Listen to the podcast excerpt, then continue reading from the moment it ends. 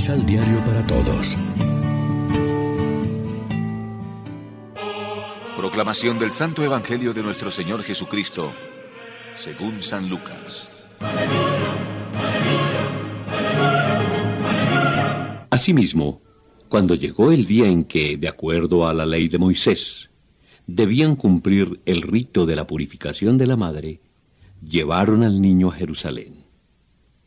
Allí lo consagraron al Señor, tal como está previsto en la ley. Todo varón primogénito será consagrado al Señor. Además, ofrecieron el sacrificio que ordena la ley. Una pareja de tórtolas o dos pichones.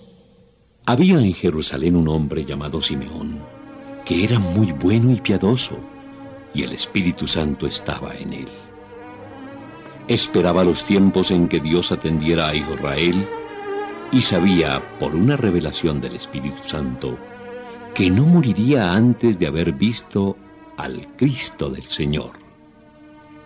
Vino, pues, al templo, inspirado por el Espíritu, cuando sus padres traían al niñito para cumplir con él los mandatos de la ley.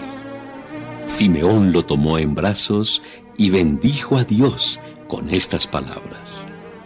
Señor, ahora ya puedes dejar que tu servidor muera en paz, como le has dicho, porque mis ojos han visto a tu Salvador, que tú preparaste para presentarlo a todas las naciones. Luz para iluminar a todos los pueblos y gloria de tu pueblo Israel. Su padre y su madre estaban maravillados por todo lo que decía Simeón del niño. Simeón los felicitó y después dijo a María, su madre, Mira, este niño debe ser causa tanto de caída como de resurrección para la gente de Israel será puesto como una señal que muchos rechazarán, y a ti misma una espada te atravesará el alma. Pero en eso, los hombres mostrarán claramente lo que sienten en sus corazones. Lección Divina Amigos, ¿qué tal? Hoy es miércoles 29 de diciembre y a esta hora, como siempre, nos alimentamos con el pan de la palabra. María y José llevaron al niño Jesús al templo para presentarlo al Señor según la ley mosaica. Todo primogénito varón será consagrado al Señor y para entregar la ofrenda prescrita para el rescate, un par de tórtolas o dos pichones. Era la ofrenda de los pobres Dichoso el anciano Simeón a quien el paso de los años, en vez de apagar su pupila, le dio una visión más penetrante para ver en aquella presentación tan rutinaria como las demás a una pareja distinta y a un niño sin par, el Mesías de Dios. Con razón, el Espíritu Santo moraba en él. La intervención de Simeón, encarnación de la expectativa mesiánica del pueblo israelita contiene una proclamación en su primera parte y una profecía en la segunda. Y es un compendio de cristología, pues llama a Jesús Salvador, luz del mundo y gloria de Israel, prediciendo finalmente su pasión gloriosa.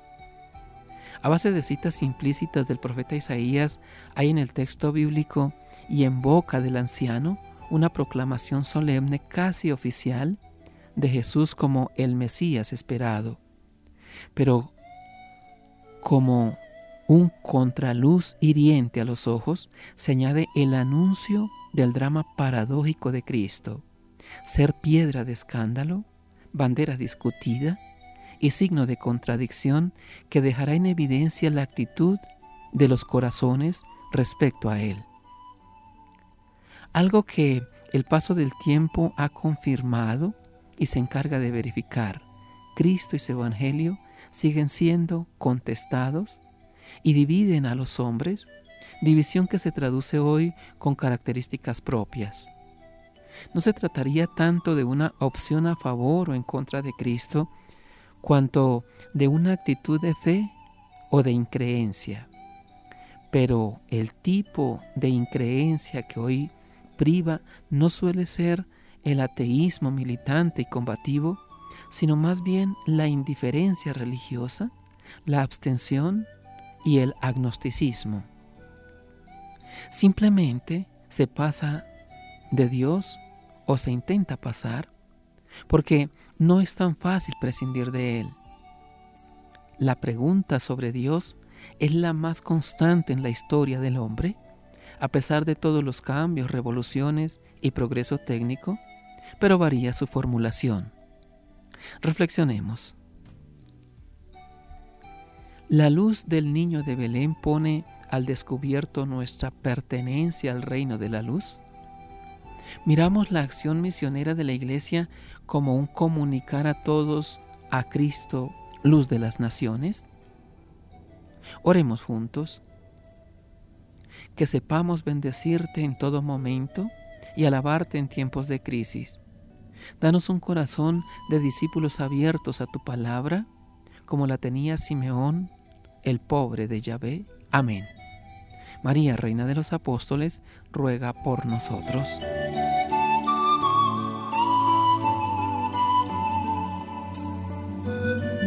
Complementa los ocho pasos de la Alexio Divina adquiriendo el emisal Pan de la Palabra en Librería San Pablo o distribuidores. Más información www.sanpablo.co Vive la reflexión.